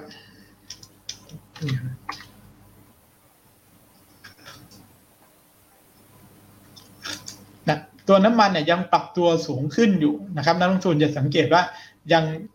ปรับขึ้นมา 81 เหรียญที่บอกว่าคนส่วนใหญ่มองว่ามีโอกาสจะไปร้อย แต่ในสัปดาห์นี้ที่อยากจะให้ดูแล้วก็เตือนระยะสั้น ๆ นิดนึงก็คือว่าตัว RSI มันขึ้นมาเทส 80 ครั้งแรกเนี่ย ส่วนใหญ่มันจะพักสั้นแล้วมันก็จะขึ้นมาใหม่ แต่ถ้าขึ้นมาครั้งที่สองราคา High แล้วถ้า RSI ไม่ทำ High เนี่ย เกิดเป็น Negative Divergence ก็มีโอกาสที่จะพักเหมือนกันนะคุณโอ๊ตถ้ามันเกิด Negative Divergence คือคือราคา High แล้ว RSI ไม่ทำ High แล้วก็ถ้าเผื่ออะไรครับ MACD ตัดลงเนี่ยก็จะเป็นตัวแรงกด นี่คือราคาน้ำมัน เพราะฉะนั้นกรอบของ WTI ถ้ายังไม่ผ่านนะครับ ขึ้นไปไฮทะลุง่าย ๆ 82 83 เหรียญขึ้นไปเนี่ย ตรงนี้ยังมีโอกาสที่จะไซด์เวย์ออกด้านข้างก่อนสักระยะหนึ่ง นะครับ ก่อนที่จะเลือกปรับขึ้นไปอีกที นี่คือคอมมูนิตี้แล้วมาที่ตลาดหุ้นนะครับ ส่วนตลาดหุ้น สั้นๆคำถามเกี่ยวกับตลาดหุ้นนะครับของ Deutsche Bank เนี่ยถามว่าจากตรงนี้ไปเนี่ยถึงสิ้นปีนะครับเนี่ยก่อนสิ้นปี ก่อนสิ้นปี S&P จะมีการ correction กี่เปอร์เซ็นต์นะครับ คนส่วนใหญ่58เปอร์เซ็นต์นะครับแต่ลดลงนิดหน่อย ตอนตอบเดือนเดือนกันยาเนี่ยเปอร์เซ็นต์เชื่อว่าจะลงประมาณ5ถึง10เปอร์เซ็นต์ครับ คือแต่น้อยๆเนี่ย คนส่วนใหญ่เกินครึ่ง ยังเชื่อว่าตลาดหุ้นจะมีโอกาส correction อยู่นะครับ ในระดับประมาณ60%ถ้าง่าย ๆ แล้วถ้าจะ correction มากกว่า10%มีไหมมีแต่น้อยมาก แค่10%เท่านั้นเองที่บอกว่าจะจะลงมากกว่า10%และอีกประมาณสัก30%ที่บอกว่าตลาดจะแบบไม่ได้ปรับลงนะครับอ่าฮะนี่ก็ก็โดยรวม แต่ถ้าดูสัญญาณของตัวดัชนีหุ้นฝั่งอเมริกาดาวโจนส์ตอนนี้มันก็เริ่มหลุดตัวเส้นค่าเฉลี่ย 50 วันลงมานะครับ ก็อาจจะเริ่มเป็นตัวสัญญาณในการพักฐาน ในระยะสั้นได้เหมือนกัน นี่คือตัวดาวโจน์นะครับ ในดาวโจน์ที่ลงมาเทสเส้น 200 วันแล้วก็ดีดกลับ เมื่อวันพฤหัสก็กลับแรงไป 500 จุด แต่พอขึ้นมาเนี่ยเข้าใจว่าพอวันศุกร์หรือต้นสัปดาห์หน้า พอชน 50 วันก็จะเป็นแนวต้าน แต่สั้นๆ เนี่ยยังดีอยู่นะครับ แล้วผมก็เคยให้นักลงทุนดูตัวตัว VIX Index เมื่อสัปดาห์ที่แล้วเนี่ยถ้า ชมรายการเราเราบอกว่าสัปดาห์นี้ดาวโจนส์จะดี เพราะว่าตัว VIX Index มันเริ่มที่เป็นไงคุณรสปรับลงมาต่ำกว่า 20 แล้วก็โมเมนตัมดูจากสัญญาณ แล้วก็น่าจะยังเป็นบวกอยู่ เพราะฉะนั้น short term เนี่ยคิดว่าในสัปดาห์หน้าเนี่ยประเด็นข่าวมันก็ไม่ไม่ถึงกับเยอะมาก ในแง่ของตลาดหุ้นฝั่งอเมริกาเนี่ยอาจจะยังพออลักษณะ trade เป็นลักษณะ sideway up ขึ้นไปได้ แต่จะไป มีข้อที่จะต้องระมัดระวังเนี่ยน่าจะเป็นอาทิตย์ก่อนการประชุมเฟดมากกว่านะครับ เพราะว่าจะมีการประชุมเฟดหรือว่า FOMC ก็คืออวันที่เท่าไหร่นะคุณรสวันที่สามเดือนพฤศจิกายนสามพฤศจิกาใช่ครับอ่าสามพฤศจิกายนนะครับ ทีนี้ในสัปดาห์หน้าเนี่ยมันมีเรื่องอะไรที่นักลงทุนต้องตามบ้าง นะครับในวันจันทร์ออกมาเนี่ยก็คือจะมีเรื่องของการประกาศ GDP ไตรมาสสามของจีนเนี่ยเป็นประเทศแรกที่จะประกาศออกมานะครับก็คือ GDP ของจีนเช้าวันจันทร์เนี่ยออกมาเลยนะครับ แล้วก็นอกนั้นก็จะเป็นอของอเมริกาเนี่ยไม่ค่อยเยอะตัวเลขสำคัญนะครับ วันจันทร์เป็นตัวเลขการผลิตภาคอุตสาหกรรมของวันจันทร์นะครับ แล้วก็ตัวยอดขายบ้าน มือสองก็วันพุธสังเกตเลยว่าความอะไรกระจุกตัวของเรื่องตัวเลขเนี่ยสู้สัปดาห์ที่ผ่านมาไม่ได้ เพราะสัปดาห์ที่ผ่านมาเนี่ย มีทั้งเรื่องของ IMF มีทั้งตัวเลขเงินเฟ้อที่ออกมานะครับ มีทั้งตัวเฟดมินิทเราเราเราผ่านสัปดาห์ที่ข้อมูลเยอะๆมันผ่านมาเรียบร้อยแล้ว ทีนี้กลับมาหุ้นบ้านเรานะครับ หุ้นบ้านเราสิ่งที่อยากให้ดูนะครับอ่า ด้านซ้ายนะครับ ด้านซ้ายก็คือว่านี่คือตัว status ของการคงอยู่ของอ่า position ของตัว block trade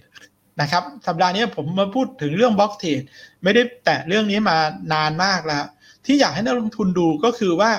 ตอนนี้มูลค่าของ value ของบล็อกเทรดบ้านเราเนี่ยสูงมากนะครับ 46,700อ่าล้านบาท เอากลมๆนะฮะสี่หมื่นหกพันเจ็ดร้อยล้านบาทเนี่ย อันนี้ฟังไม่ผิดแน่ๆ คือสูงมาก ตัวเลขของบล็อกเทรดผมว่าน่าจะเป็นจุดพีคที่สุดของตลาดนะครับ แล้วเป็นมาอย่างเงี้ย สัปดาห์นี้ทั้งสัปดาห์เลย ตั้งแต่ที่เราเราซื้อขายมาเนี่ย ก็คือผมเริ่มจับตาดูตั้งแต่ที่มันทะลุสี่หมื่นมา ก็ยังคิดว่าตลาดยังโมเมนตัมอยู่ แต่พอทะลุสี่หมื่นห้าเนี่ย หรือไปชิดใกล้ๆห้าหมื่นเนี่ย ผมคิดว่าตึงเกินไป ในแง่ของ leverage ของตัว block trade ส่วน OI ก็ไม่เคยสูงขนาดนี้นะครับ OI เคยจับตาดูพวกนี้ก็ประมาณสัก 3.1 ล้าน contact เนี่ย ก็ถือว่าเยอะแล้วแต่ตอนนี้ OI ของตัว block trade เนี่ยสูงถึงเกือบ 3.8 ล้าน ก็สูงมากนะครับ เพราะฉะนั้นนี่คือ ปัจจัยยังไม่ใช่ความเสี่ยง ถ้าตลาดไม่ลง อันนี้พยายามเน้นว่า ถ้าตลาดไม่ลงไม่ใช่ความเสี่ยง แต่ถ้าเมื่อไหร่ตลาดเจอข่าวร้าย แล้วมีการปรับลง พวกที่ถือบล็อกเทรดอยู่ จะต้องมีการปรับโพซิชันให้มันเหมาะสม แต่บอกว่าถ้าเกินสี่หมื่นห้าเนี่ย ถือว่าตึงเกินไปนะครับ นักลงทุนที่ที่ติดตามจะได้รู้ และที่สำคัญด้านล่างคืออะไร กลายเป็นว่าหุ้นใหญ่อย่างธนาคารเนี่ย ที่กำลังจะประกาศงบในสัปดาห์หน้าคือ KBank BBL เนี่ย ถือ position ในบล็อกเทรดเนี่ย ดูเป็น value เนี่ย เป็นอันดับหนึ่งอันดับสองในตลาดเลยคุณรสนะครับตัว KBank เนี่ยสี่หมื่นเจ็ดพันแล้วก็ใน BBL อีกไม่ใช่สี่หมื่นสี่พันเจ็ดร้อยแล้วก็ BBL สามพันสองร้อยเพราะฉะนั้นปัจจัยหน้า ผมอยากให้ตามตัวนี้เป็นรายวัน เพราะมันขึ้นมาถึงตัว trigger ที่ผมใช้ดู trigger แต่ก่อนเนี่ยชนสี่หมื่นแต่เราก็ให้ให้ให้ค่าพรีเมียมที่มันสูงขึ้นจากการว่ามันมีเรื่อง reopening สถานการณ์มันดีขึ้น แต่มันดีขึ้นยังไง ถ้ามันแตะเกินสี่หมื่นห้าแล้ววิ่งเข้าใกล้วันนี้มันคือขึ้นมาสี่หมื่นเจ็ดพันเนี่ยผมว่าพอไปถึงห้าหมื่นเนี่ยแต่เนี่ยความเสี่ยงของตลาดในแง่ของเลเวลเล คือจะต้องระมัดระวัง กับอีกตัวหนึ่งที่อยากให้นักลงทุนดูเรื่องของโฟนะครับนักลงทุนดูก็คือโฟที่เกิดขึ้นตอนนี้อ่าเอาแค่สองสถาบันหลักก็แล้วกันคุณนศหนึ่งก็คือนักลงทุนต่างชาติ ด้านบนเนี่ยต่างชาติจะสังเกตว่าฝั่งซื้อหุ้นเนี่ยเริ่มมีการสะสม accumulate ที่เหนือกว่าค่าเฉลี่ยมาได้นะ ก็ถือว่าเป็นสัญญาณที่ดี แล้วก็เห็นชัดๆว่าเริ่มแบบพงกหัวขึ้นอย่างชัดๆ ในสัปดาห์นี้ด้วย อันนี้คือดี แต่จะสังเกตด้านขวาคือใครคุณโนสถาบันในประเทศ สถาบันในประเทศกองทุนสังเกตว่านักลงทุนสถาบันในประเทศเนี่ยนะครับ ตั้งแต่ปลายเดือนกันยายนเนี่ยขายต่ำกว่าค่าเอเวอเรสนะครับ September ช่วงต้น September เนี่ยยังสูงกว่าเอเวอเรสอยู่ แต่ตอนนี้เริ่มเป็นไงคุณรสปรับลง แล้วก็ยังเป็นฝั่งขายสุทธิพอสมควรขายมาเยอะขึ้นเรื่อยๆ อย่างสองสามวันหลังที่ในอาทิตย์ที่ผ่านมาก็โอ้โหขายหลักสองสามพันล้าน เออครับ ครับเพราะฉะนั้นก็ก็ต้องมาดูว่า ซึ่งกองทุนเนี่ยจะหยุดขายแล้วมันถึงจะจะอะไร ถามว่าทำไมกองทุนขายผมคิดว่า ความตึงตัวของ valuation ของหุ้นเนี่ยบางตัวบาง sector มันขึ้นมาอ่าถึงแม้ว่ามันจะดี แต่ไปดูเรื่องของอ่าทางด้านปัจจัยพื้นฐาน valuation เนี่ยหลาย ๆ ตัวมันก็ค่อนข้างแบบฟิตฟิตแน่น ๆ เหมือนกัน ค่อนข้างตึงนะครับ แล้วก็อย่าลืมความเสี่ยงเรื่องของ leverage ที่เมื่อกี้ที่อัปเดตให้นักลงทุน แต่ยังต้องติดตามนะครับ ถ้าดัชนีไม่ลงไม่มีผล แต่ถ้าเมื่อไหร่ดัชนีปรับตัวลง 3% 4%เนี่ย อันนี้มันจะเป็นอัตราเร่ง เพราะพวกนี้มันคือเกิดจากการอ่า leverage โดยเฉลี่ยแล้วก็ประมาณสัก10%นะคุณโดสถ้าตัวบล็อกเทรดใช่ไหมครับ ใช่ครับอ่าฝรั่งถึงแม้ว่าจะซื้อ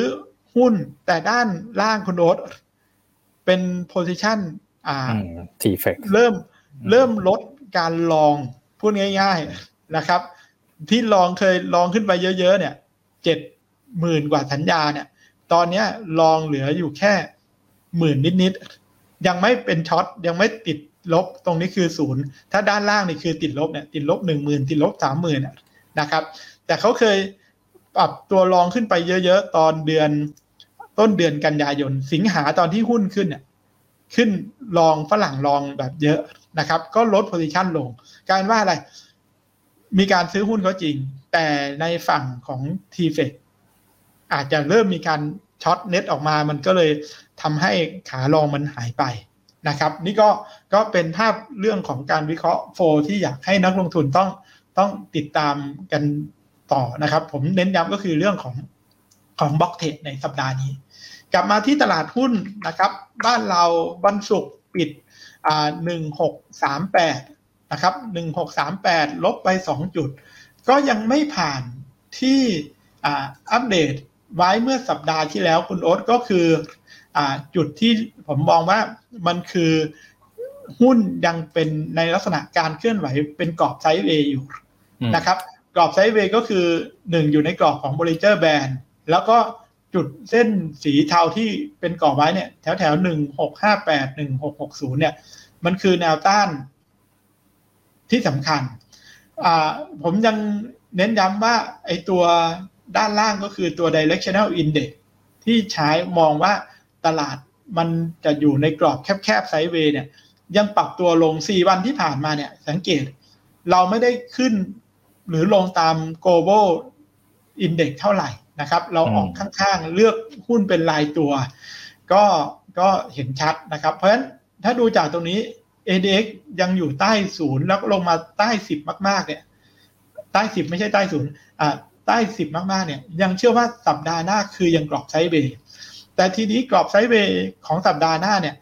จะแตกต่างนิดนึงตรงที่ว่าตัว modify เนี่ยมันขึ้นมาอยู่ เส้น K กับ D เส้น D เนี่ยมันขึ้นมาเหนือ 80 ละ อาจจะอืดๆขึ้นไปได้ไหม เหมือนช่วงเนี้ยมันพอขึ้นไปได้ ที่มันขึ้นมาแบบเหนือ 80 แล้วอาจจะไปต่อได้อีกนิดหน่อย แต่ในที่สุดพอ 80 แล้วมันต้องมีการพักฐาน เพราะฉะนั้น ถ้าดูสัญญาณโมเมนตัมจากอ่า modify มีโอกาสขึ้นแต่ตึงนะครับนักลงทุนขึ้นแต่ตึง แล้วก็คิดว่าเหนือ 1650 ขึ้นไปเนี่ยยังเป็นจุดในการปรับพอร์ตลด position เพื่อกลับมาถือเงินสดบ้าง อันนี้คือมุมมองในแง่ของของกับดัชนีโดยรวมนะครับ แต่หุ้นก็ลุ้นสัปดาห์หน้านี่ก็คือเรื่องของประกาศผลประกอบการของกลุ่มธนาคาร นะครับกลุ่มอื่นๆเป็นยังไงบ้างตอนในช่วงระหว่างรายการเนี่ยที่ไปแตะเรื่องของค่าระวางเรือไปแตะหลาย ๆ อย่างนะครับ ก่อนพูดแนะนำเนี่ยอย่างพวก PSL ให้ดูนิดนึงว่าว่าเป็นยังไง จะสังเกตว่ามันปรับลงใต้เส้นค่าเฉลี่ย 50 วันเนี่ยมานานแล้ว เส้น 50 วันคือแถวแถว22 บาท 50 แล้วก็หลุดเส้นร้อยวันเนี่ยลง แต่ถามสังเกต MACD อยู่แบริโซนชัดเจนนะครับ เพราะฉะนั้นความเสี่ยงยังยังเกิดขึ้นอยู่ แต่ไม่ได้เป็นหุ้นที่แบบขาลงแบบไปเลย คิดว่าตรงแถวแถวเส้นค่าเฉลี่ย 200 วันอาจจะรับแล้วมี rebound แต่เด้งก็ควรจะต้องปรับพอร์ต แล้วก็ระมัดระวังนะครับสำหรับคนที่จะเข้า เพราะว่าทิศทางของค่าระวางเรือหรือค่าพวกคอนเทนเนอร์มันมีโอกาสที่จะลง อย่าง RCL อย่างเงี้ย เคยขึ้นไป 65 วันนี้ไม่น่าเชื่อคุณรถเหลือ 39.5ปรับลงมาเยอะนะครับ ถือว่าลงเยอะก็อาจจะเกิดแค่แบบรีบาวทางเทคนิคเท่านั้นเองนะครับ ก็นั่นคือกลุ่มที่เราเราแตะในช่วงกลางรายการ ส่วนหุ้นแนะนำในสัปดาห์นี้มีไหมมีนะครับผมเลือกตัวที่เกี่ยวข้องเกี่ยวกับของการลงทุนที่มันจะดี ตั้งแต่ต้นรายการที่เราบอกว่า กลุ่มอาเซียนเนี่ย คือกลุ่มที่เศรษฐกิจจะดีที่สุดของปี 2000เท่าไหร่คุณนศ2022 เทียบกับ 2021 อาจจะเป็นเพราะฐานต่ำอะไรก็แล้วแต่ แต่ถ้าเทียบแล้วส่วนใหญ่เนี่ย ปีหน้ากับปีนี้หลาย ๆ ที่เนี่ย ปีหน้ากับปีนี้ส่วนใหญ่จะลดลง แต่จะมีกลุ่มอาเซียนที่ปีหน้ากับปีนี้จะเติบโตนะครับ เพราะฉะนั้นในแง่ของการลงทุนก็จะ ดีขึ้น ก็เรียกว่าถ้าตัวที่ได้รับผลปัจจัยบวกโดยตรงกับ direct investment การลงทุนของเอกชนนะครับน่าก็คือกลุ่มนิคมอุตสาหกรรม ไม่ว่าจะเป็นอมตะหรือตัว WHA นะครับหรือว่าที่เรียกว่าบาซึ่งทางหลักทรัพย์ยวนต้าเองก็ให้ราคาทาร์เก็ตนะครับของ 12 เดือนเนี่ยไว้ที่ 4 บาท 5 ตังค์ผมก็มองว่าอัพไซด์ก็ยังถือว่าดีอยู่ นะครับ แล้วก็คิดว่าโดยหลักการเนี่ยก็มองว่า Q4 นะครับปี 64 เนี่ยยอดขายนิคมก็คงจะเพิ่มขึ้น ก็คงจะดีขึ้น ถ้ามาดูสัญญาณทางเทคนิคของตัว WHA นะครับ สังเกตโวลุ่มเข้า แล้วก็สัญญาณค่าเฉลี่ยทุกเส้นเป็นไงคุณนศราคายืนเหนือทุกเส้นเส้นห้าสิบวันตัดเส้นร้อยวันขึ้นมาแล้ว นะครับรบในกราฟวิกฤตอาจจะขึ้นมาเร็วไปนิดนึงนะครับ ถ้าดูแท่งวิกฤตเนี่ย ในสัปดาห์ที่ผ่านมาเนี่ยขึ้นมา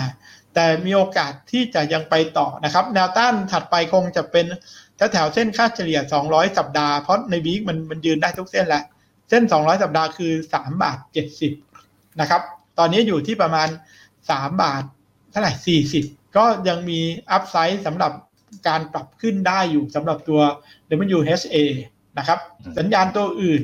ที่ผมเห็นมาก็คือวอลุ่มหนาแน่น ADX ทะลุ 20 ขึ้นมา ก็เป็นสัญญาณที่โพซิทีฟทั้งหมดเลย แล้วขออีกตัวหนึ่งอันนี้เชียร์ในเชิงเทคนิคนะครับ แต่ทีมก็มีอยู่แล้วที่ทาง research แนะนำแต่เรายังไม่ได้มี paper ตัวนี้ก็คือตัว UV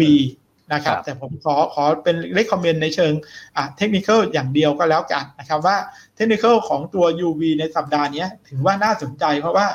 กราฟรายวันอะมันตัดเหนือ zero line เพิ่งเมื่อวันศุกร์เนี่ยเป็นวันแรก และ ADX ก็อยู่ตรงที่เรียกว่ากำลังจุดจะวิ่งเลยคือ 26 นะครับ เป็นสัญญาณที่ดีวอลุ่มวันศุกร์เข้ามามากอย่างมีนัยสำคัญ ถ้าเทียบกับ 5 วันที่ผ่านมาก็เหนือค่าเฉลี่ยเพ ราะฉะนั้นมีโอกาสที่จะไปได้นะครับ แนวต้านของตัวอ่า UV อาจจะสั้นๆถ้าแถวไฮเดิมถ้าแถว4บาท 60ถ้าแถวนั้น แต่4บาท60 ตรงนี้ก็ยังมีอ่าแก็บที่จะไปได้อยู่นะ เพราะว่ามัน4บาท30 ก็เลือกตัว UV ในเชิงเทคนิค ให้นักลงทุนในสัปดาห์นี้ คู่กับตัว WHA นะครับสำหรับหุ้นแนะนำของเราในสัปดาห์นี้ คุณนศดูในตัวยอนต้าเนวีให้นักลงทุนด้วยครับ อ่าครับมาดูตัว PE แล้วก็ Price to Book Value Band ในยอนต้าเนวีแอปพลิเคชันการเริ่มจากตัวแรกเลยครับอ่านะครับตัว WHA นะครับตอนนี้เทรด PE 22.45 เท่านะครับค่าเฉลี่ย 10 ปี 39.37 ก็ยังถือว่าเทรดต่ำกว่าค่าเฉลี่ยอยู่นะครับอะทีนี้มาดูในเชิงของ price to book กันบ้างนะครับอ่าเทรดอยู่ที่ 1.78 เท่านะครับค่าเฉลี่ย 10 ปี 4.15 นะครับ แล้วก็ลบ1 SD เนี่ย 0.75 เท่า เพราะฉะนั้นก็เทรดอยู่ในระดับประมาณลบ 0.5 SD นะครับ แล้วก็ยังต่ำกว่าค่าเฉลี่ย 10 ปีอยู่ค่อนข้างเยอะทีเดียวนะครับ ก็กลุ่มนิคมอุตสาหกรรมนี่ก็ถือว่าถ้าเทียบกับกลุ่มอื่น ๆ ก็อาจจะยังไม่ได้ outperform มามากนะครับ แต่นี่ก็เหมือนเป็นโอกาสในการสะสมลงทุนนะครับ อะทีนี้มาดูอีกตัวหนึ่งนะครับก็คือ UV นะครับอ่าตัว UV นะครับอ่าตัว PE อาจจะดูเอ่อยังไม่ได้นะครับ อาจจะมีการขาดทุนไปนะครับ มาดูในเชิงของ Price to Book Value นะครับก็เทรดอยู่เพียง 0.82 เท่านะครับ ค่าเฉลี่ย 10 ปี 1.88 ก็ยังต่ำกว่าค่าเฉลี่ยค่อนข้างเยอะทีเดียวนะครับ ก็ดูน่าสนใจในเชิงของ Price to Book Value ด้วยนะครับ โอเคครับพี่หนุ่มก็มาถึงช่วงท้ายรายการละอืมครับ ก็ขอบคุณทุกท่านที่ติดตามรับชม แล้วก็ครับดูรายการเรามาต่อต่อเนื่องนะครับ ก็ฝากกดไลค์กดแชร์นะครับ ก็ใช้เวลาพอสมควรทุกสัปดาห์นะครับครับสำหรับรายการของเรา เพราะว่าก็เตรียมเนื้อหาดีๆ มาฝากนักลงทุนเพื่อประกอบในการตัดสินใจ นะครับสำหรับผมกับคุณโรสก็หวังว่า ข้อมูลที่เรานำมาเสนอนะครับจะหวังว่าจะเป็นประโยชน์กับทุกท่าน เพื่อไปพิจารณาประกอบการลงทุน เพื่อให้ทุกท่านมีผลตอบแทนที่ดีงอกเงยนะครับ แล้วก็ฝากทุกท่านที่ฟังแล้วยังไม่ใช้บริการหยวนต้าก็มาเปิดบัญชีทางหลักทรัพย์หยวนต้าเราได้นะครับส่วนลูกค้าที่ใช้บริการหยวนต้าอยู่แล้วก็แนะนำแล้วก็ กดไลค์กดแชร์สำหรับรายการเราสำหรับเสาร์เสาร์นี้ผมกับคุณโอ๊ตต้องขอบคุณแล้วก็ขอกราบลาทุกท่านนะครับ สวัสดีครับ สวัสดีครับ